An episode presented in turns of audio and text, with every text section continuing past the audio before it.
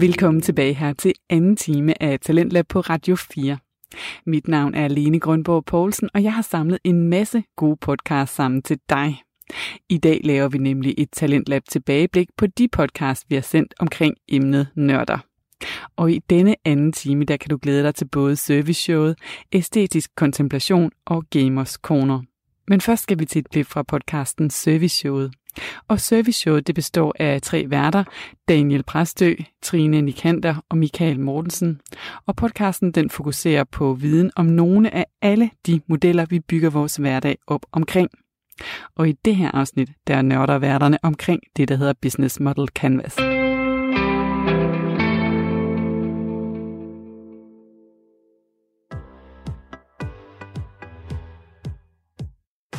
Velkommen til Service Showet, din debatterende videnspodcast. Dine tre værter, Trine, Daniel og Michael, debatterer modeller med fokus på, hvordan de anvendes i praksis. En podcastserie, hvor vi diskuterer modeller. Rigtig god fornøjelse. Hej og velkommen til. Vi sidder klar med en uh, ny podcast, og i dag der skal vi have snakket lidt om uh, Business Model Canvas. Og mit første spørgsmål, inden vi ligesom introducerer modellen, det er, er det her en forretningsmodel? Ja, det er det da. Ja, men det er vel meget godt, at vi lige kan blive enige om, om det her er en forretningsmodel. Fordi hvad er en forretningsmodel? Jo, en forretningsmodel, det er jo, hvordan man... Det, det, det kommer an på, hvordan du definerer en forretningsmodel. Jo, en Ja, forretningsmodel kan være flere ting. En forretningsmodel kan være en model om, hvordan du bygger en forretning op. Ja.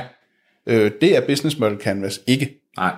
Men en forretningsmodel som Business Model Canvas, det er, hvordan du bedst udvikler din forretning. Altså, hvordan du kigger på din forretning og udvikler den bedst muligt. Altså, den form for forretningsmodel.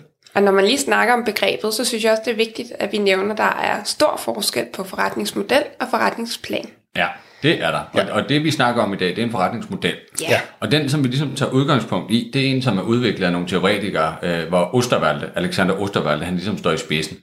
Og for lige at sætte rammen, så kan man sige, jamen det er en meget simpel model, som har ni byggeblokke. Og de her ni byggeblokke, dem har vi valgt at dele over i to, sådan så vi i den her podcast, der vil vi have fokus på fire af dem. Og de fire, det bliver øh, det værdiskabende, der er noget her i, øh, i centrum af modellen ligesom. Så skal man øh, orientere sig mod nogle kunder, så der er noget kundesegment, vi skal have diskuteret i dag. For at nå til sine kunder, så er der noget omkring kanalvalget.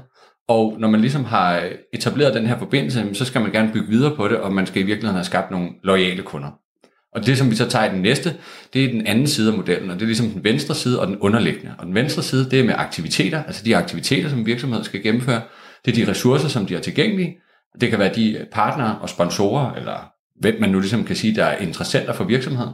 Og så er der det underliggende, som er økonomien. Og det skal i virkeligheden hives op i det hele, men der er alle de udgifter, man har, og så er der de indtægter, man har.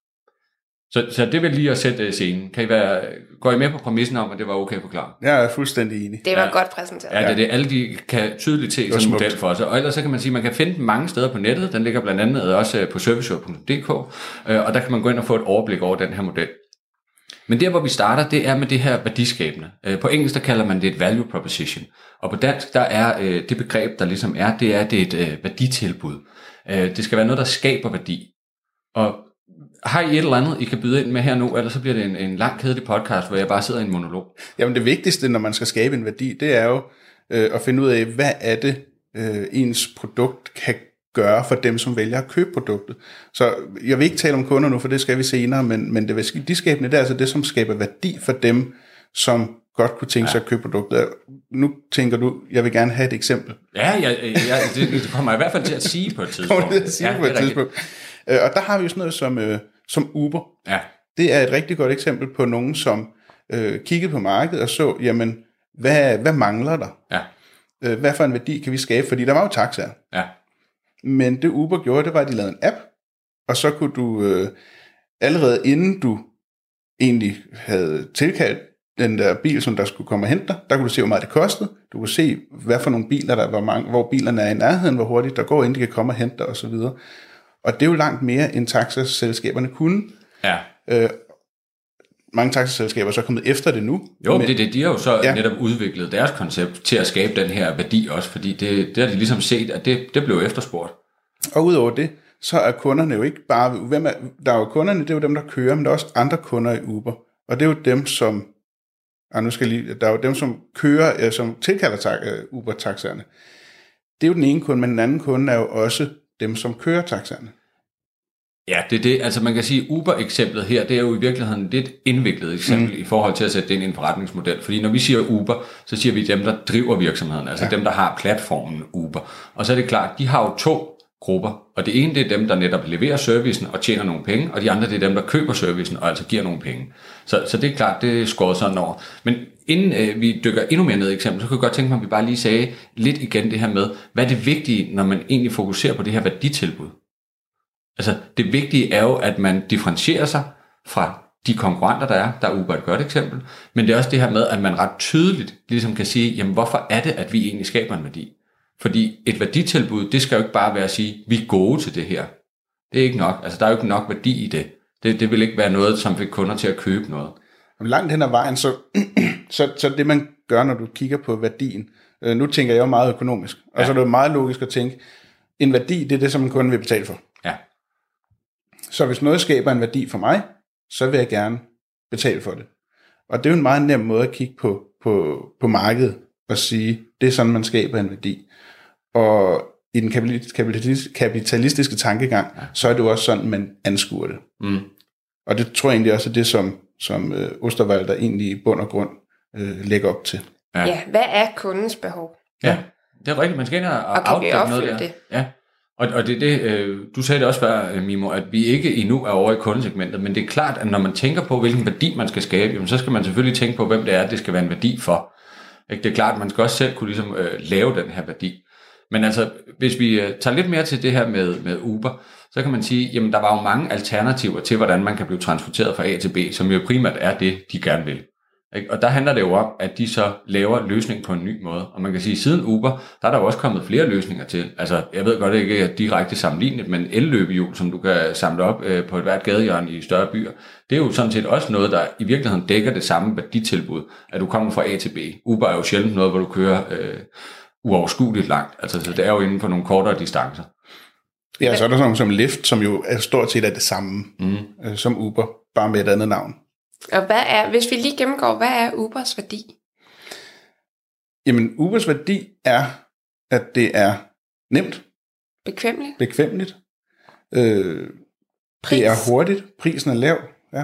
ja, det er kvalitet, hurtigt, nemt, billigt. Ja. Altså, det er vel det, de i virkeligheden gerne vil slå på, ikke? Altså, og så er det klart, det er ikke det, der nødvendigvis er det, der skal være deres formulerede værditilbud. Men det er det, der ligesom er den grundlæggende, som de kan tilbyde. Og så ligger der også der i Uber med, at den værdi, som den enkelte kører øh, tilbyder, er jo noget, som går ind og påvirker hans egen forretning. Ja. Så det vil sige, når man har været i en Uber, så skal du vurdere, hvordan din oplevelse har været, og jo højere du ligger, altså jo bedre vurderinger du får, jo flere ture får du. Ja. Det er en dejlig øh, spiral for dem, der gør det godt, og det er en ja. rigtig ond spiral for dem, der ikke gør det særlig godt. Men det er rigtigt, det her det er jo også anmeldelsesbaseret, så igen så kan man ja. sige, jamen afhængig af hvilken bil man har, så kan man jo også tiltrække forskellige kunder til den type af bil. Så, så det er klart, det er også noget, der påvirker det. Ja, derfor har de nu tre forskellige typer Uber, hvor du siger, der er Uber for limousiner, ja. faktisk, så er der Uber Black, og så er der Uber Billig, og så er der Uber øh, til store familier. Ja, det er det. Og Trine, hun og du, I vil kun vælge black, altså fordi I er meget ja. orienteret mod det her, det skal være øh, stort og ekstravagant, og I skal føle jer som en verdensmand, når I kommer frem. Eller verdenskvinde, ja. Og hvad vil du så vælge?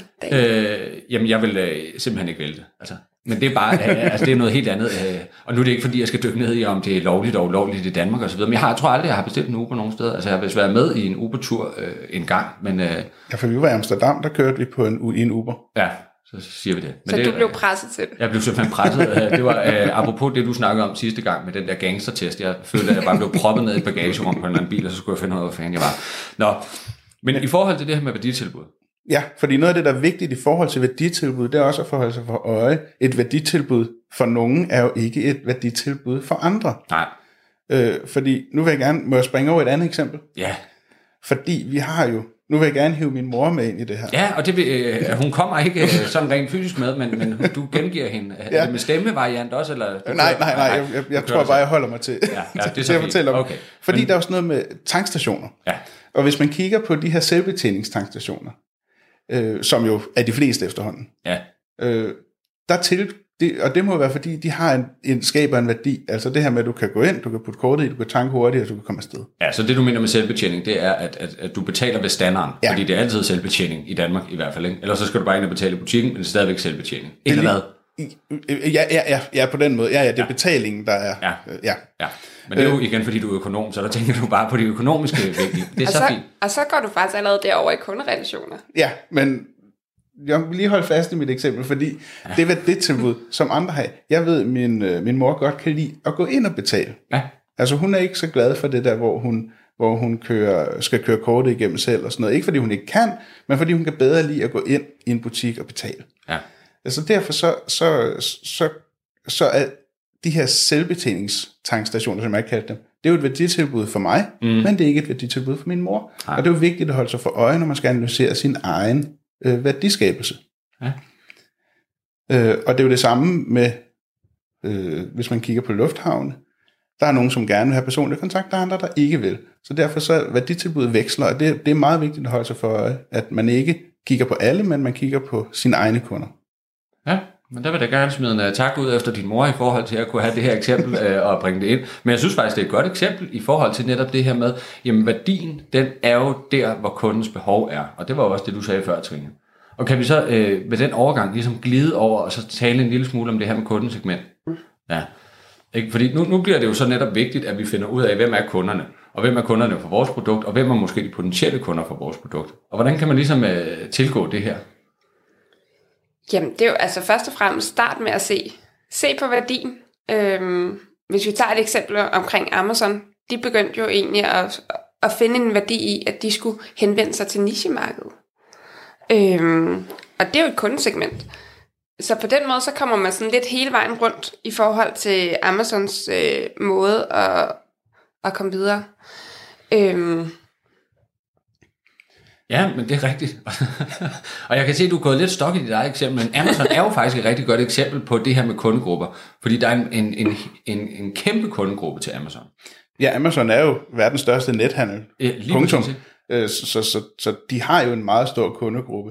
Og noget af det, der også er interessant ved Amazon, når du siger, at det er nichemarked, det er det jo, øh, fordi at de henvender sig til nichemarkedet, men de henvender sig til det brede marked. Så de henvender sig til rigtig, rigtig mange. Jamen det er det, de kan jo alt nu. Altså Ja. de er jo blevet så store, så de netop øh, dækker over alt. Ikke? Og, det, og det er klart, at så gør det det i virkeligheden rigtig vanskeligt, når vi skal diskutere det her med kundesegmentet. Fordi at hvem er så ikke deres kunder? Jamen det er jo måske et segment, som ikke handler online, og hvem er efterhånden det? Øh, det, det er måske de færreste. Altså, så på den måde, der kan det jo næsten gå hen og blive så godt et eksempel, så det bliver lidt vanskeligt. Ja, men, men noget af det, der er med, med Amazon for eksempel, i Danmark bliver Amazon brugt væsentligt mindre, Ja. end det gør i andre lande, går jeg ud fra. Ja. Fordi i Danmark, der har... Ja, det er fedt, ja. ja, ikke? Og, og det er jo fordi, man har, når man går ind og kigger på sine kundegrupper, så har man jo noget med det her geografiske seg- segmentering. Altså man kigger på geografien. Ja. Hvor er vores kunder? Og Amazon har jo ikke nogen øh, dansk eller skandinavisk øh, hjemmeside, Nej. fordi de ikke er beliggende i Skandinavien. Ja. Og og der, derfor så er sådan nogen som Saxo, mm-hmm. Mhm. øh, de har jo markedet inden for bøger, som Amazon jo startede med i princippet, men, men der har Saxo jo et marked der, nemlig .com har et marked, øh, som, som indtil videre øh, de kan holde for sig selv, fordi Amazon jo øh, ikke, hvis du skal have fra Amazon i Europa, så skal du købe fra England eller fra Tyskland eller Frankrig. Mm. Altså det der er lige for at, at bare lige en, en, øh, sådan slå det fast her fra starten af, det er øh, kundesegmentet, det, det anskuer vi jo ligesom ud fra en, en model, som hedder, jamen vi kan øh, tage nogle forskellige kriterier, hvor vi så kan lave et helt marked ud i nogle undergrupper. Mm. Ikke? Og det kan jo netop være det her med det demografiske, øh, altså hvor bor man, øh, hvem er man, så kan det være noget omkring det, det geografiske, ja det var sådan noget sludder, det jeg fik sagt før. Ikke? geografisk Det hvor man geografiske, bor nemlig. Lige præcis, mm. og, det, og det demografiske, det er mere, hvem man er. Ikke? Og så, Det, det er jo mere stat- statistik, det demografiske er statistikken, altså hvor meget tjener man, hvilken alder har Ja. man, er man mand, kvinde, øh, og så videre. Ja, det er det. Og i virkeligheden, så er det jo øh, en god viden at have, men det er sjældent her, hvor man ligesom får skabt den allerstørste sammenlignelighed inden for en kundegruppe. Og der kommer man så til nogle andre kriterier, og det er det her med det adfærdsmæssige eller det psykografiske. Og der kan man sige, jamen det adfærdsmæssige, jamen det kan dække over sådan noget med øh, din brugerstatus, eller din loyalitet, altså din øh, hobby. Altså hvordan er du ligesom som bruger? Ja, fordi i gamle dage, Ja, gamle dage. der kiggede man meget, nu, nu bruger jeg også meget, anek- ikke Ja, anekdoter, men påstande, det er jeg Ja. rigtig god til. Øh, Men i gamle dage, der kiggede man meget på, af min, min, min tanke, på det demografiske, geografiske. Øh, Hvor i dag er det meget mere vigtigt, det er i hvert fald meget vigtigt i dag, at kigge på de her psykografiske og adfærdsmæssige øh, øh, øh, kriterie, fordi hvis, øh, hvis du kigger på en IT-mand for eksempel, Mm. så er en IT-mand har, og stereo, rører stereotyper, det gør det Ja, hele det er endnu også bedre. så dejligt. Ja, det er lige en påstand med stereotyper, så er vi bare ved at være Så der. hvis man bruger IT-folk, Ja. for eksempel, det, der, der er man relativt, øh, i hvert fald, øh, enige om, uden for IT-segmentet, at de er, nogle, at de har en, de er en speciel type. Mm.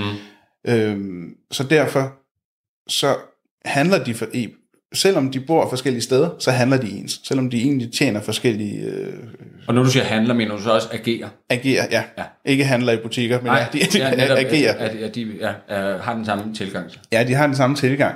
Øh, det samme kan man sige, en, en som sidder i, i USA og spiller bestemte computerspil, og en som sidder i Danmark og spiller, spiller bestemte computerspil, det kunne være Fortnite, det kunne være øh, CSGO, de, de, han, de, de agerer jo nok også mere ens, end, end for eksempel du og jeg vil gøre. Ja, og det er netop der, der dykker vi jo ned i det der med, så er det ligegyldigt, om du er 14 år og sidder i Kolding, mm. eller om du er 50 år gammel og vejer 200 kilo og sidder i Omaha. Ja. Altså fordi, der er geografien og øh, demografien, det er sådan set ligegyldigt. Der handler det om det her med, at du har nogle hobbyer, du har en livsstil, du har måske nogle holdninger til noget, og det er derfor det her med adfærden og det psykografiske, det bliver interessant. Men det er også blevet nemmere at, øh, i forhold til søgemaskineoptimering og alle de ting, det er blevet nemmere at målrette alle de her kampagner. Så derfor er det jo også vigtigt, at man, øh, man, man, man tjekker behovene ud, ikke? Og, og kundebehovene. Så jeg, jeg føler lidt, vi kører i ring, ikke? Altså fordi, at alle tingene, de, det passer jo. Det, at man skal jo kigge på både kundesegment og value proposition og kunderelationer nærmest samtidig. Ja. Ja, det skal man nemlig. Det, er jo indiskutabelt. Det, det, vil jeg, det vil vi gerne være enige i. Altså det, Altså det her med den her cirkulær, det skal man hele tiden have. Den meget, man kan ikke lave en del af den her model, uden også at tage hensyn til de andre. Derfor er det jo meget pudsigt, at vi tager den enkelte del hver for sig. Ja, og, og det er netop også noget, der kan man sige, det sagde vi ikke i starten, men hele den her model omkring, hvordan man egentlig laver en forretningsmodel fra Ostervaldes side med flere, den er også udviklet med et øje, der hedder, at vi egentlig ikke skal have kassetænkning. Vi netop skal se det sådan lidt mere øh, holistisk, altså som en stor helhed. Men det de jo så har gjort, det er, at de har opdelt det i små kasser, for at man ligesom så kan gennemgå hver kasse, og ligesom mere sige, nu har vi fået styr på den her del, og hvordan leder os det, det, til det næste. Og derfor er du selvfølgelig ret, Trine, at det er det jo i virkeligheden ikke. Altså det er bare en masse punkter, der står på et stykke papir, og så har man så godt nok sat nogle kasser rundt omkring nogle af tingene. Men det er også det, teori er, er glad for, ikke? At sætte det rundt i kasser, og, så man kan strukturere dataen. Jamen det er også det, altså man kan sige, at vi har på et tidspunkt eksperimenteret en lille smule med ligesom at sige, jamen den her forretningsmodel, som så hedder Business Model Canvas, det er jo ikke bare ni kasser, det er jo en ni kasser, der repræsenterer en hel masse andre indgangsvinkler, man kunne bruge. Ikke? Altså nu har vi for eksempel snakket noget omkring det her med segmenteringskriterier i forhold til at finde ud af, hvem kundesegmentet er. Men man kunne også tale noget som omkring oplevelsesøkonomi ind, fordi det ligger sig jo også tæt op af den her adfærd, som folk har. Ikke? Altså hvad- hvad er det for en oplevelse, man gerne vil have, når man køber noget? Og der kan man for eksempel sige, øh, jeg skal ud og sejle med en færge, og øh, jeg har købt øh, den her øh, tur med færgen for et godt stykke tid siden. Og nu har jeg kontinuerligt hen over de sidste tre uger fået en mail med, at øh, nu kan jeg godt glæde mig, nu skal jeg snart afsted. Så de dykker ned i den her oplevelsesøkonomiske teori, som hedder sådan noget før og under og efter. Jeg er ret sikker på, at jeg kan se frem til at modtage en masse e-mails efterfølgende med, hvordan var din tur, og brugte du den her service, og hvordan led det her op til det, osv. Og der kan man også sige, jamen det er jo så igen også forskelligt relateret tilbage til segmenteringskriterierne. Er jeg en, der sætter pris på det her? Bliver jeg lidt glad hver gang, jeg får en mail og tænker, ja, jeg skal også afsted? Eller bliver jeg lidt mere irriteret og stresset over, hvorfor skal de hele tiden maile til mig? Og det synes jeg er noget, Det kunne man godt høre, at måske hvor jeg lå hen. og det tror jeg, der er mange, der gør, og det tror jeg faktisk, virksomheder er ret dårlige til at analysere, hvorvidt folk er trætte af, at de får de her mails. Ja, det, Vi var, vi var på sommerferie i Østrig, Ja. og øh, nu får både min ene og den anden datter, de får fødselsdagskort sendt Ja, fra det- det hotel. det er altså flot. Altså, de synes, det er dejligt. Mor og far er måske lidt mere. Ja. Kunne man bruge penge et andet sted? Jamen, det er rigtigt, Ja. men, men det handler jo netop om det her med, at man skal finde ud af, hvem er målgruppen. Og der kan man sige, I lyder umiddelbart som familie, kan vi jo øh, afsløre over for øh, vores lyttere derude. Og derfor så er der jo så forskellige interesser. Det er klart, at I er måske dem som voksne, der tager købsbeslutningen i sidste ende. Så derfor så er I en kundegruppe. Men I er jo nede i den hat, der hedder I en familie. Og derfor så ved alle, der har en familie på den måde jo godt, at der i virkeligheden er nogle andre, der er dem, der beslutter, hvor man skal hen. Altså, og det er børnene. Ikke? Ja. Så det er klart, at hvis du kan dykke ned og så sende et fødselsdagskort til nogle børn, så siger de, ej, jeg vil helt vildt gerne tilbage til det sted. Ja, og så gør man det. Altså, så på den måde, der er det jo smart nok. Børnene vælger ferie, kvinderne vælger biler. Ja, det er det. Og mændene, ej, det tør man ikke sige. Vil det ikke særlig meget. Nej, det var det. Jeg var lige ved at sige noget omkring økonomi, men det ville simpelthen blive alt for farligt og utidigt. Så har vi sat scenen, kan jeg så fornemme. Lige præcis. Åh oh, gud, nej. Øh, spørgsmålet er, om vi bare skal få lukket det ned, eller om øh, alle sidder derude og tænker, ah, har de et andet, et andet eksempel? Altså, jeg snakker om det der med Amazon, og det var for abstrakt. Der har været noget med en færgetur, en øh, rejse til Østrig, men vi er sgu lidt i tvivl om stadigvæk det her kundesegment. Og det ved jeg, at Mimo har. Jamen, for eksempel, hvis man, hvis man nu, nu, nu køber jeg jo øh, god mælk. Ja, Og, så jeg vil gerne selvfølgelig hive det her eksempel op, som hedder, hvis du kigger på kundesegmenter, Irma over for Netto. ja, Øhm, og til de lyttere, som sidder i, øh, i, i uden for Københavnsområdet, så er Irma et, øh, et, et dyre supermarked, øh, kvalitetsorienteret supermarked, som er i Coop-koncernen. ja. Så fik vi det slået fast. Ja, Og så tilbage til mælken. ja fordi øh, det, der ligger med det, det er, at Irma er et af de, øh, en, af de, en af de kæder, som har rigtig, rigtig høj kvalitet af mælk. Mm-hmm.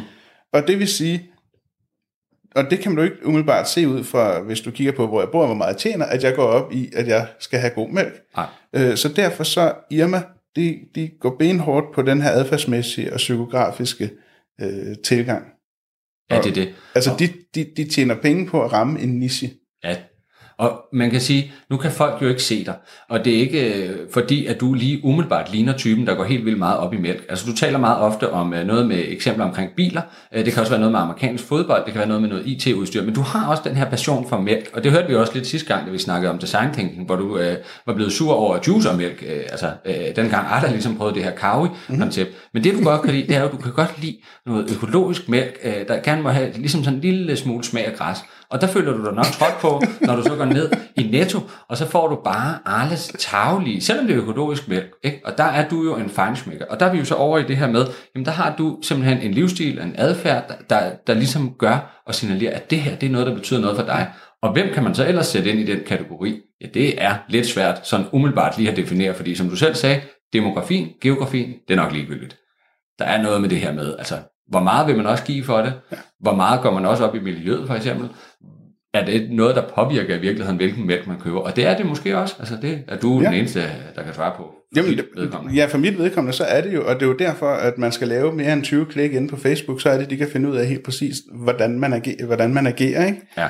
Og jeg har et helt andet behov, sidder jeg og tænker. Når jeg går i supermarkedet, for det første, så vælger jeg det tætteste på. Ja. Og så vælger jeg simpelthen bare den mælk, jeg lige kan nå at få fat i, inden Lucia hun er rent ud af supermarkedet. Ja. Ikke? Så, så det er sjovt at se, også fordi jeg, jeg er et andet sted, og jeg har en anden, øh, en anden tilgang. Øhm, Så din loyalitet, den er nul. altså du er... Den er råret. Det er det. Når man skal segmentere dig, så går man simpelthen bare ned, og så siger man geografi. ja, Ikke? Altså, og så er der jo øh, alligevel øh, slet ikke rigtigt, fordi det passer jo ikke. Fordi det er jo din adfærd, det er jo din livsstil, det er jo din øh, familiestatus, det er jo det, der påvirker det. Så det skal derfor gå så, hurtigt.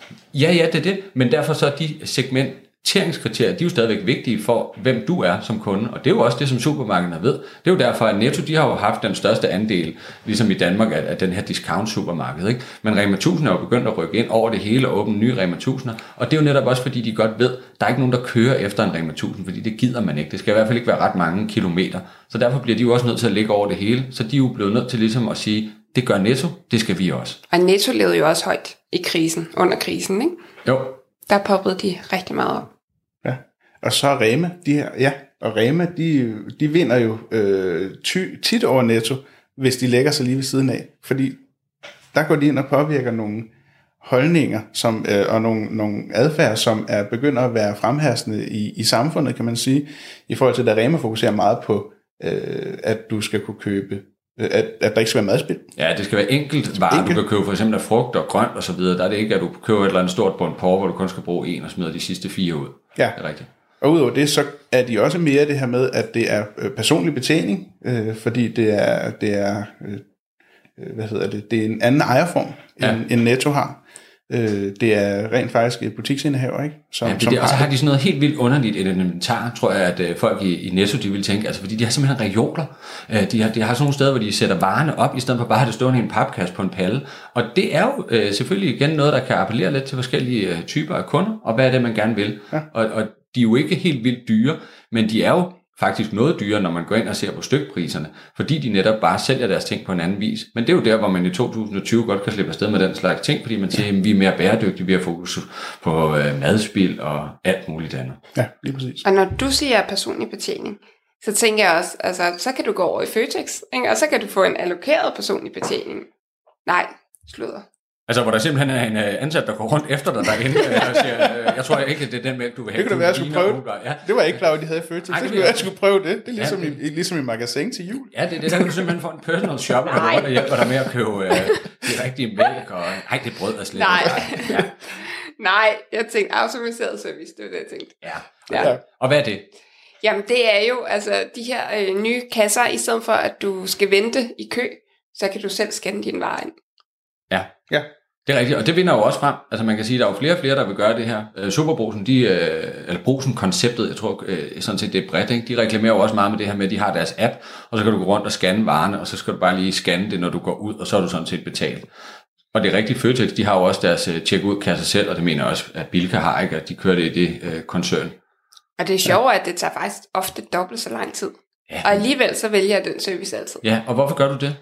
Det er fordi, du slipper for at snakke med nogen. Både det, og jeg kan stå i min egen lille boble, og så synes ja. jeg også, det er lidt sjovt at scanne egen vare. Ja, det er det. Det er lidt det der med, at man vil også godt dykke ned i noget, som man ikke gør normalt, og scanne varer, det er ikke noget, jeg særligt tit gør, så derfor vælger jeg det også altid. Og det er en kæmpe stor fest. Jeg står også med min søn, og så scanner vi varer sammen, og det er bare super fedt. Men jeg synes også, det er meget sjovt, men det er fordi, jeg typisk gør det for at spare tid. Ja, Øh, men, og men sparer du så tid? ikke, højst sandsynligt ikke. Nej.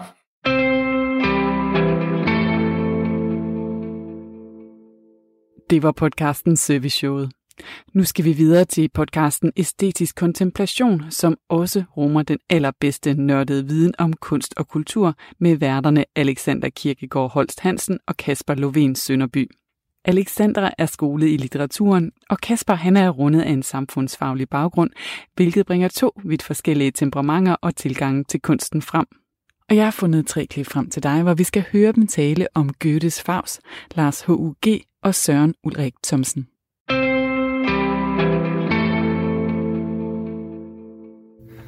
Friskt mod, hold op med alt det grubleri, og følg mig ud i verden let og fri. Velkommen til Æstetisk Kontemplation. Ja, det var Mephistopheles, djævlen selv, der talte. Med Faust. Ja, den evige student, Ja, som vi skal tale om i dag, evige stræber. hvor vi sælger vores sjæl til djævlen og går under i sanserus Ja. Vi skal, læse, Goethe. vi skal læse Goethes Faust. Det skal vi nemlig, fordi Goethe har skrevet et livsværk. Det tog ham næsten 60 år, Ja. som hedder Faust, og som handler om Faust. Dr. Faust, der sælger sin sjæl til djævlen. Og Kasper Lovén, det er jo en øh, belastet figur i litteraturhistorien, ham her. Jamen, han er sådan en, øh, en arketypisk figur, Faust. Mm-hmm. Øh, ligesom Don Juan er, som de fleste nok også er bekendt med, om ikke andet så ved navn. Så, øh, så er Faust også en arketypisk karakter.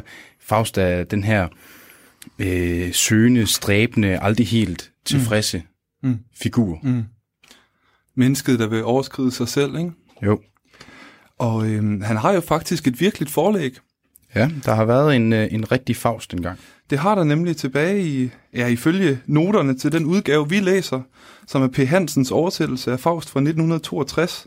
Ja. Øhm, så grunder den i et virkeligt forlæg i øh, Georg Faust, som var en, øh, en universitetsmand, der gik rundt i Tyskland fra øh, 1480 til 1540 og øh, bedrev ukulte videnskaber og sort magi og alkymi og alt sådan noget, man ikke må, øh, for ligesom at komme til bunds i øh, eksistensen og verdens kerne.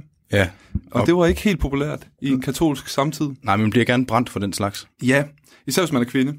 Ja, særligt som man er kvinde. Ja. Men jeg skulle også mene, at, øh, at øh, den her Dr. Faust, han blev slået ihjel. Gjorde han det? Ja. Nå, fedt. Øh, men, men der er også noget tvivl om præcis, hvem, hvem, hvem det egentlig... Øh, altså, der, der er flere Faust. Ja, forlæg ikke. Og jeg tror også, her tror jeg egentlig bare, at den, øh, den historiske figur øh, ophører, øh, og så kan vi bare huske på ham nu som den her litterære figur, som du talte om, ikke? Altså arketypen og symbolet ja. på det menneske, der vil overskride sine begrænsninger. Ja. Som har en kæmpe øh, litterær øh, historie, øh, startende med Christopher Marlowe, hans Dr. Faustus, øhm, som er fra, øh, hvornår er den egentlig fra? Kan du huske det? Det kan jeg faktisk ikke. Jo, den er fra øh, 1588. Ja. 1588, som Så, er... så Faust fortællingen kommer til England, ikke? Ja, præcis. Der Og får den så- litterært udtryk. Ja. Øhm, og så tager det ellers fart derfra, både i tyske sådan folketeatre og øh, billedkunsten, musikken, som vi Musikken. også skal høre senere, Ja. og selvfølgelig Goethe. Øhm, Ja, for Goethe, han får fat i uh, Marlows version af, af, af, af Faust fortællingen. ja, det gør han. Og tænker, sådan en skal jeg også lave. Ja. Det vil han gerne. Han går i gang i 14, eller 1707, 1773. Det er de skide tal der. Ja. Hvor Goethe er 24 år gammel, og stormondrang-romantiker. Og han skal selvfølgelig skrive et storværk her. Og det bliver til mange forskellige, øh, øh, hvad skal man sige, besøg i, i det her værk, ikke for Goethe. Altså han kommer og går simpelthen over de næste 60 år, og adspreder sig med andre øh, projekter, Ja. og vender så tilbage til øh, Faust igen og igen, ikke? Jo. Og først i 1808 udkommer første del af tragedien. Her har så været øh, to øh, forlæg, Urfaust og Faust eine Fragment, men i 1808 kommer Faust eine Tragödie øh, erster Teil, altså første del af Faust. Ja. Foreligger her færdig, ikke? Og så først i 1832, samme år som Goethe dør, udkommer posthumt anden del af tragedien. Ja. Og det er jo, det er jo en kæmpe, det er jo et kæmpe værk. Ja. Og er også øh, tysk nationaldrama. Er det rigtigt? Ja. Nej, hvor fedt. Jeg ved, jeg tror ikke, jeg tror ikke vi har et nationaldrama i Danmark. Ikke hvad jeg ved af. Nej, Men det har de altså Aladdin eller sådan noget, måske sådan noget lort der. Ja. Øh, men, men i Tyskland, der har de altså Goethes Faust. Øhm, og det er jo et kæmpe, kæmpe værk. Det er et fantastisk i, øh, værk, det vil jeg bare gerne lige sige. Jeg har været øh, flyvende. Altså, øh, Ja. jeg, det er sidret i os for at få lov at sende nu, fordi det er så fedt, øh, det værk her. Ja, det er, det er, det er glimrende. Og det, og, men det er også, det er jo skrevet på, øh, på rim. Ja, ja, lad os bare lige præsentere det, ikke? Altså, det er et dramastykke skrevet på vers. Og øh, alene formen, den er så kompleks, at vi kunne bruge øh, 10 udsendelser på at tale om, hvordan han varierer sin versefod, Ja, og ja. skifter mellem jambisk og trokæisk øh, øh, øh, udtryk. Det går vi let og elegant henover. Det gør vi. Den er overvejende jambisk, kan man sige. Men for eksempel, når Faust kommer, og Mephistopheles kommer, så ændrer versefoden sig. Ja. Fra når for eksempel Gretchen kommer, som taler mere sådan plat og øh, øh, jævnt sprog. Ikke? Så han leger virkelig med sit digteriske udtryk. Og Ja. han, har- altså, han, han er en håndværker af Guds nåde, ham her. Ikke? Ja, og det, det er en, det, det er en vil sige med det, som du nok også underbygger ret fint med at sige, hvor kompliceret det her, det, det øh, er bare på måden rimelig fungerer på. Ja. Det, det, det kan være en uoverskuelig øh, djævel at kaste over. Ja. Altså, der er, øh, øh, i hvert fald i, i vores version her, er der øh, 12.111 linjer på rim, Ja. som man altså skal igennem, og, og, og, og, og der, er, der, er, øh, der bliver slået nogle ord op undervejs. Ja. Øhm, ja, så, så, så det, den, er, den, er, den, kan, den er ikke øh, altid helt let tilgængelig, Nej, men det er altså et glimrende, glimrende værk. Ja, for, altså for helvede var det anstrengelserne værd, ikke? Altså, øh, det er både et morsomt værk og et ufatteligt tragisk værk. Altså, det er så lavet og koncentreret, når han rammer de her, især med Gretchen, som vi skal se, det bliver nok ikke i dag, men, men der kan han virkelig øh, ramme en dramatik, som er sjældent set, synes jeg. Ja. Øhm, ja vi og- kommer til at tage os lidt tid på det her værk. Ja, det gør vi, fordi vi vil gøre det ordentligt, og vi vil gerne gå i dybden med øh, en af de her helt store klassikere Ja. i verden til øh, litteraturhistorien. Øhm, Vi har så absolut ikke en forventning om at komme igennem det i dag. Nej, det håber jeg ikke, fordi Nej. så er vi tjusket med det. Ja, det må man sige. Og jeg kan også bare starte med at sige, at man kan ikke genfortælle, man kan ikke parafrasere Goethes Faust. Det er simpelthen, som du siger, for komplekst og for Ja. vildt og for fantastisk. Ja. Men vi vil prøve at trække hovedlinjerne Ja. øh, i fortællingen, og øh, måske prøve at rive nogle idéer ud af det, som vi synes er spændende undervejs. Ja. Altså, det er, jo, det er jo glimrende på flere måder. Der er jo for det første bare sådan det poetiske Det, og det musikalske, primært altså musikalske, det, det er så smukt, det her værk, og det er fantastisk oversat også her af Per Ja, Hansen. ja, ja, det er det. Og, er en, ja. og så er der fortællingen i sig selv, som er også bare en glimrende fortælling. Altså, det er jo bare et fantastisk Det er jo drama, ikke? Ja. Altså en mand, der sælger sin sjæl til djævlen.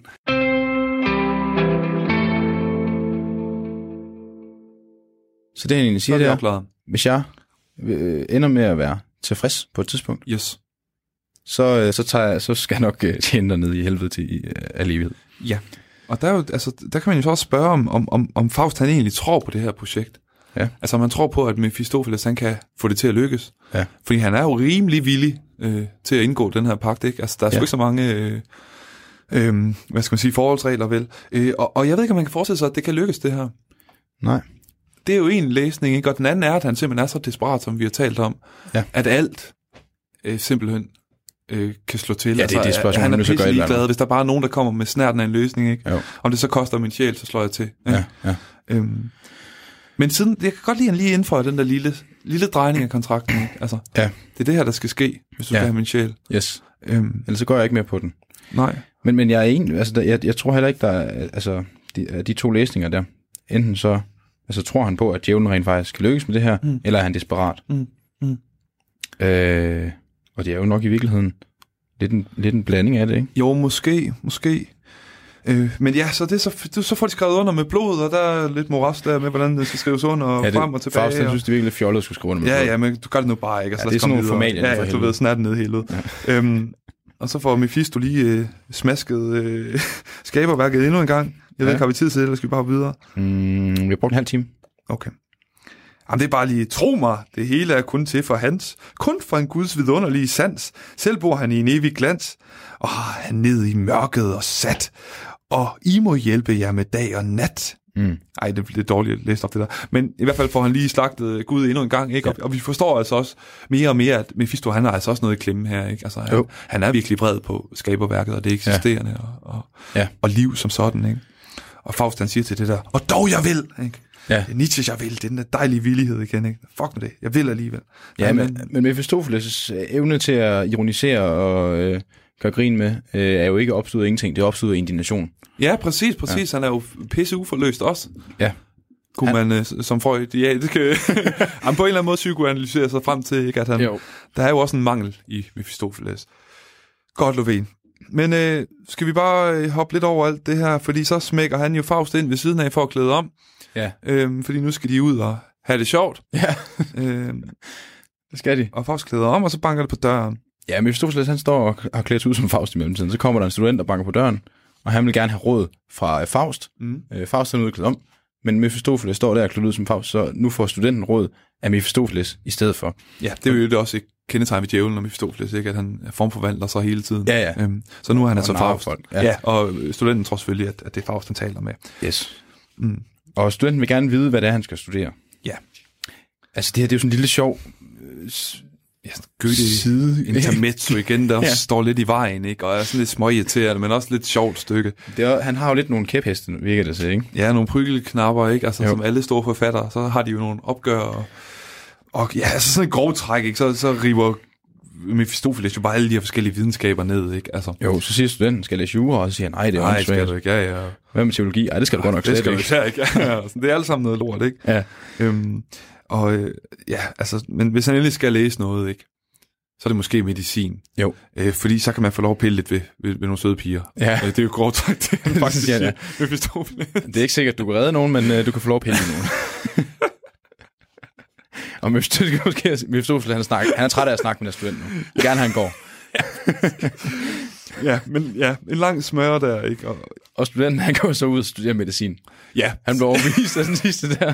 Det kan man jo ikke få tænkt ham i. nej, det var vel også den, der var bedste argument. Ja, det, Men, øhm, men ja, ja, det hopper vi måske Vi bare lige over, videre. ikke? fordi det er en lang scene.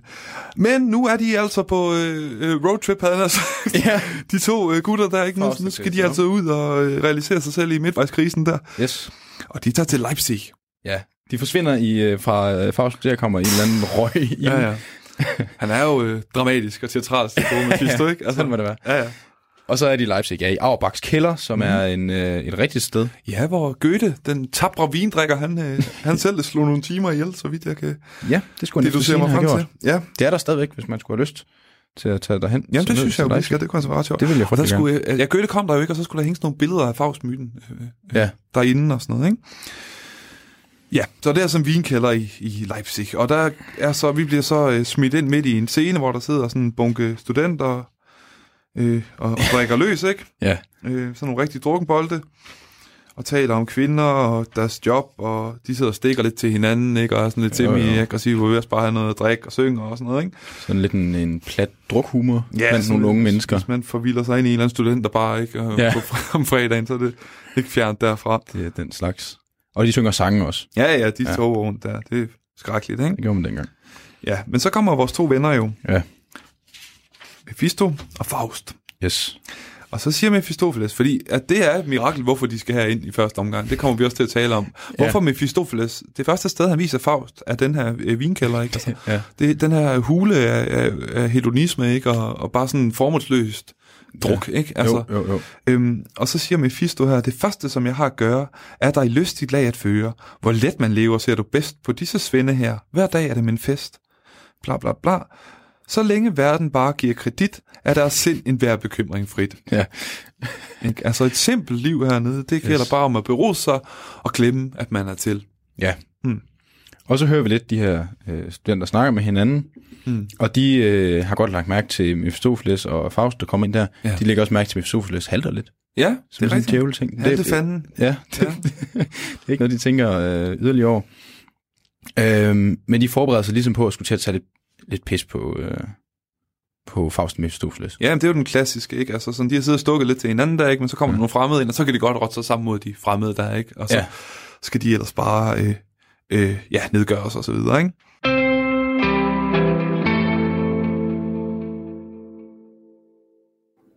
Jeg synes jo, det her er ret godt. til gengæld. fantastisk. Ja, Det synes jeg fandme. det er godt. Det er vi enige om, så. Okay, for er det godt. Ja. Hvorfor synes du, det er godt, Holst? Jamen, jeg synes bare, det er smukt. Ja. Altså, jeg synes, jeg synes det er helt fantastisk godt. Ja. Jeg synes, han synger fremragende i ja. Det her nummer. Og jeg synes, der er en tyngde, og samtidig en ro, og der er sådan en elegance over det her nummer. Ja. Og måske det, vi talte om før, at øhm, hvis han er irriterende, Lars Hug på den her plade, så når han sætter sig selv i forgrunden. Ja. Synes jeg ikke, han gør her. Nej. Digtet får plads. Altså, han kan jo blive lidt skab- sk- skabagtig i sin øh, vokal, ikke? Ja, det er der ikke noget galt Men- men, med at blive han- lidt skabagtig bag mikrofonen, vel? Men altså, Men det er han altså ikke i det her, på det her nej, nummer, synes jeg ikke. nej, han er så fin. Ja. Ej, jeg, jeg synes virkelig, virkelig, det er godt. Det, må det, det, synes jeg bestemt også. Hold kæft, jeg synes, det er godt. øhm, Men jeg synes også, at øh, det her tilføjer noget til digtet. ja, okay. Jeg synes ikke, det begrænser digtet, ligesom det gjorde før. Men hvad tilføjer det? Det tilføjer nogle, nogle øh, stemninger, som jeg ikke nødvendigvis havde, da jeg læste det. Ja. Hvor, hvor vi snakker om før, jeg bad jo dig om at, at snakke om de forskellige måder at forstå det her. Jeg er levende før på Mhm. øh, i digtet. Levende. Mhm. Øh, og du sagde to måder. Og det, der så skete, da vi hørte musikken, var, at den ene havde taget lidt den ene måde, og den anden havde taget lidt den anden måde. Mm. Hvor jeg, øh, jeg synes ikke, det er tilfældet her, at, at digtet bliver begrænset ud i en fortolkning. Jeg synes, at der er en tilføjelse. Ja. Ja. Ja, og det vi talte om i sidste afsnit med betydningen, ikke? Ja. Den håber sig op her. Ja. Den er virkelig, der er så meget potentiale i det her, og det her med at vente på nogen og sådan. Ja. Øhm, der er nogle linjer, der virkelig står klart, når han synger dem i det her øh, musikalske univers, ikke? Jeg synes særligt, den her i værelset presset ind under taget, ja. stukket ned under gården. Ja. Altså, den synger han bare øh, brillant, og den sidder fast hver gang, jeg har hørt det nummer der. Ja, og man får virkelig det her overtidslige, almindelige, eksistentielle trukket frem, Ja. vil være min påstand. Og, ja. Ja. og jeg kan ikke grunde den i noget, jeg synes bare, det... Hold kæft, man, det, jeg, jeg deler de vilkår der. Jeg forstår, hvad han taler om, ikke? Ja. Altså, Men det er også måde, han synger. der venter. Vi venter på nogen i overvis. Trænger, ikke? Altså, Jo. ja. Det er skide godt digt. Jamen det, men, men jeg synes også, at altså, min påstand vil være, at grunden til, at jeg synes, at det her det er en god udlægning, og de andre ikke er lige så gode, er fordi, at den tilføjer noget. Ja. Altså, og, og der snakker vi om sidst, Søren Ulrik Thomsens skælden mellem mening og betydning, Ja. hvor betydning af de her formmæssige, intuitive elementer, der taler til en, når mm. man møder værket, ikke? Mm. Øhm, hvor, som du sagde før, at betydningerne de hober sig op i den her udlægning, Ja. hvor jeg synes, at betydningen af, betydningerne er blevet snævret ind Ja. i de to udlægninger af levende. Ja. Ja. Ja, her spalter de så bare ud. Ja. Og det er jo det, musikken kan. Jeg sagde jo også sidste afsnit, at Bob Dylan var mit hjem. Ja. Og, og, det mener jeg også, fordi når jeg hører Bob Dylan, så, så har jeg lyst til at blive i det der. Ja. Og sådan er det med den store musik. Ja. Ja. Og så kan jeg bare bo i. Og, og det der nummer, der, det, det, det vil jeg gerne leve i. Altså, ja, man vil høre det, øh, man vil gerne høre det mange gange, ikke? Fordi Jo. Der, der, er- der er meget på spil, og der er en grund til at komme kalder tilbage, på fordi... at blive hørt. Det, det, ja. Ja. det inviterer en ind, ikke? Altså, jeg kan ikke fortælle, jeg kan ikke udlægge det. Jeg kan ikke Nej. fortælle dig, hvad meningen er med det her, men det er bare, det er storslået, ikke? Ja. Synes jeg. Jamen, det synes jeg, jeg synes også, det er... Her, han, her øh, når Lars Hug faktisk i mål med den, synes jeg, meget svær kunst at sætte Ja. ja. musik til øh, digtning. Ja. Vi er jo rørende enige. Det er jo glimrende. Jamen, det, det, det er det altid. Øhm, men vi talte jo også i dag, eller vi taler i dag om Søren Ulrik Thomsen. Ja. Og nu skal vi til at forlade de musikalske fortolkninger af hans digte. Ja, dem deponerer vi. Og vi skal forlade 80'erne med alt deres uh, industrial uh, larm og, Og fortoget. deres neon. Og det er surblå. Og nu kommer hans yndling. Jeg, jeg sad der, fordi jeg var så frustreret, da jeg læste hans City Slang, at jeg skrev hans yndlingsord ned. Nu kommer de altså bare. Ja, kom med dem. Ja. Knuse, splindre, flakke, drive, glide, lysende, blå, jernbane, blå, parker, lejligheder, blå, gårde, busser, blå, is, vind, isblå, masse, blå. Øhm, Og altså, hvis, hvis det er jo majestatsfornærmelse, jeg er gang i. og- jeg ser det lidt. Men, men hvis temaerne i City Slang, de ikke er tydelige, når du trækker til det ord op. altså, Ej, hvor jeg led. der er jo en tendens. Øhm, hold nu kæft. Men okay, ja, han er virkelig en stor digter. Men ja, der er for mange adjektiver i den her digtsamling. Den er for pyntet, den er for svulstig, og den er for øh, sivbagtig. Ja, og det er også fordi, Og- at, du, at den har lidt det samme på hjerte. Ja, og problemet er, at jeg, jeg har altid prøvet at skrive ligesom ham. Men, Ja. det er heller ikke sjovt, når det mislykkes sådan noget. nej, men jeg synes jo, det der så sker, det er, at øh, Ulrik Thomsen, han bliver lidt mere moden i sine digte. Jeg synes, Ja, han er bliver, tilbage med din point, du havde før med Slang. City Slang på den ene side er, øh, kan føles lidt som et levende 80'erne, ja, og så på den anden side taler lidt mere til det unge menneske. ja, helt klart. Øh, At være alene der, og være kold og blå og sådan noget. Ja, fremmedgjort. Men, og i mellemtiden er Ulrik Thomsen vokset op. Han ja, ja, altså, det er jeg i hvert fald også. og- Ja, og du videre, også. ikke? Men øhm, han, jeg synes virkelig, han bliver, øh, han er virkelig værd at læse. Uanset hvad, ikke? Og, og, Jo. og især, altså, hvis man kommer frem til et digt sammen som nye digte. Jeg synes, det der sker, og det kan godt være, det er bare min tolkning og læsning, og det er ikke noget, jeg virkelig sådan har forsket i, men altså, Søren Thomsen bliver mere, øh, for det første bliver mere moden. Bliver mere sådan almen menneskelig. Hans digte får mere øh, sådan grundeksistentielle temaer ind i sig. Samtidig, de har også, der er mange af dem, der stadig har den her øh, fod i hverdagen, og det banale, og som jeg synes kan være virkelig kedelige, og intet sige. Men når han er rigtig god, Så får han løftet det op over det partikulære. ja, Ikke? så er det sgu ikke bare rundt i en eller anden stor by. Nej. Så, så, vi- så er vi fat i kernen i nogle ting. Og der er for eksempel det her digt, som jeg er helt vild med for nye digte. Og det er kort digt, og det hedder politisk digt, og han er sjov, for en Ja. gang skyld. Det hedder til jer, der anklager poesien for eksklusivitet og råber ud med sproget. Det er verden, der er et elfenbenstårn, og hvert digt en ansøgning om at få adgang. Det er jo en kommentar til, øh, hvad skal man sige, øh, en holdning, man kan have til kunsten som noget ophøjet og noget øh, sådan selvfed, øh, arrogant øh, parnas, ikke? hvor man Ja. sidder op og, og kigger ned på resten af verden. Øh, Elfenbenstårnet, som, som det sted, hvor digteren forskanser sig. Det går tilbage til, øh, hvad fanden er nu, han hedder? Øh, øh, Saint-Beuve, Bøf, Bøf, øh, franskmand der, øh, som taler om, at det, det, du ved, digteren, der vender sig fra verden, sætter sig op i sit elfenbenstårn og sidder der på digter. Ja. Ikke? Og det er så blevet mere og mere nedsættende over årene. Og så siger Søren Thomsen, at jamen, prøv at høre, det er sgu ikke digtet, der er et elfenbenstårn. Det er verden, der er et elfenbenstårn. Og hver digt er en ansøgning om at få adgang. Så hver digt er et forsøg på at trænge ind i den her verden. Så er vi tilbage til Kafka og slottet, og ja. hvorfor man overhovedet skriver litteratur. Ikke? Det gør man for at få kontakt til den her verden, og få fat i den, Ja. og prøve at komme ind i den.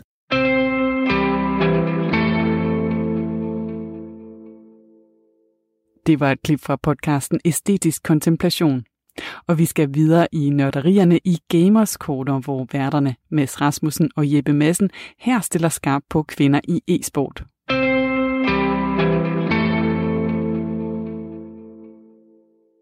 Jamen, det... altså, det, er jo, det er jo fordi, vi vil gerne lægge øh, specielt fokus på, på det her med kvinder i gaming. Mm. Nu ved jeg, at der er rigtig mange, der bliver sure, hvis jeg kalder det en kvindelig gamer, fordi så er det sådan noget med, at vi er alle sammen gamer, og det er også ret nok, men jeg vil bare gerne lægge for fokus på, på kvinder i gaming. Jeg har egentlig aldrig tænkt over... Øh... Det er faktisk rigtigt nok, det har jeg sgu aldrig tænkt over. Jeg er aldrig blevet offentet over, at nogen har sagt kvindelig gamer. Perfekt, øh, fordi så fortsætter med at sige det. ja, det, det er helt okay. Super. Det, Fordi jeg har fået mange spørgsmål fra folk, der ikke gamer, øh, Ja. og kvinder specielt, øh, Ja. der spørger, som spørger i forhold til podcasten, jamen kunne det ikke være fedt at få nogle kvindelige gamer ind, fordi der er ikke lige så mange kvindelige gamer som mandlige gamer. Ja. Men, men der er bare studier, der viser, at i hvert fald i USA, der er 45% af alle gamere, det er faktisk kvinder. Ja.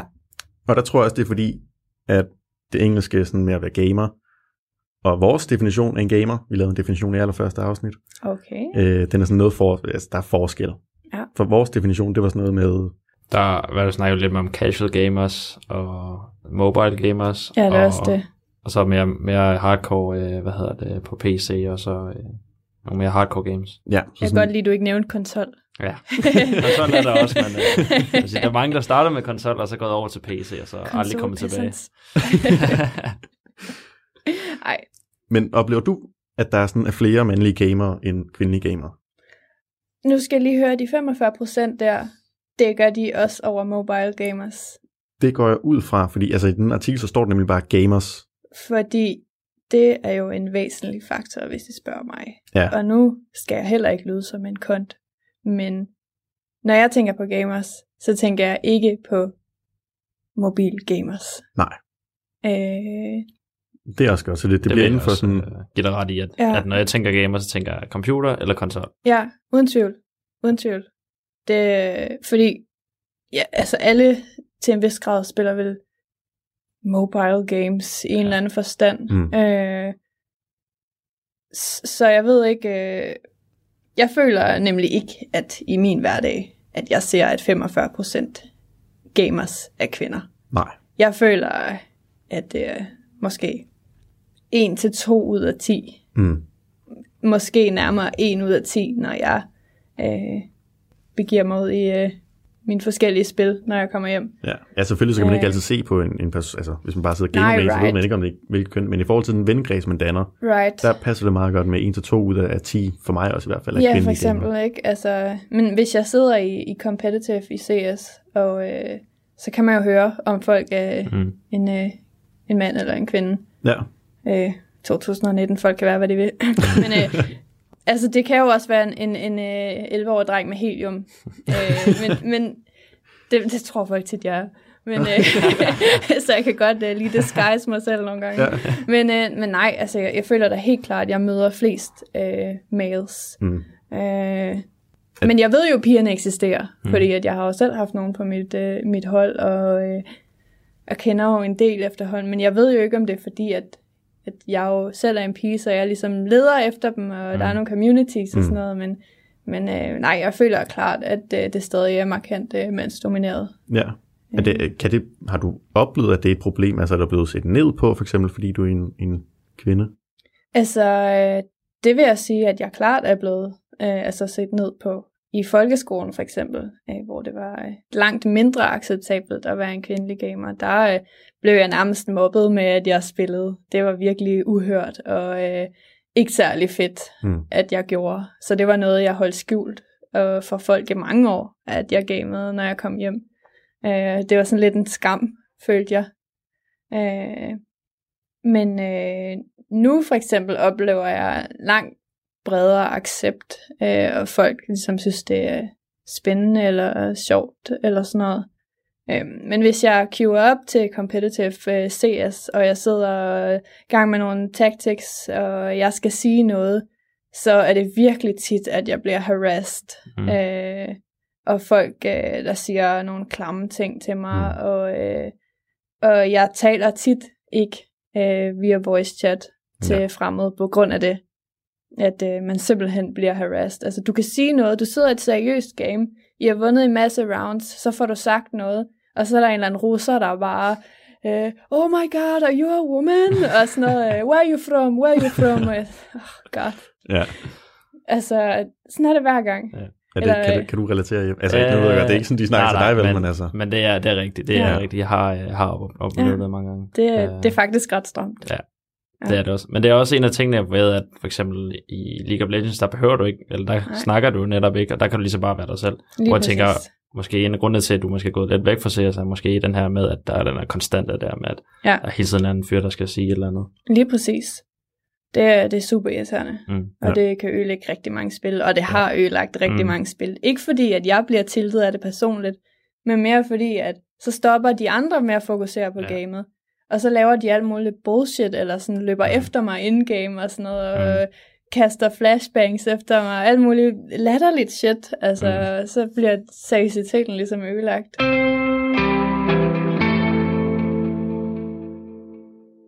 Det var podcasten Gamers Corner. Du har lyttet til en udgave af Talentlab, hvor vi havde et tilbageblik på tidligere udsendelser under temaet nørder. Og i morgen der er jeg tilbage igen med endnu en omgang Talentlab tilbageblik.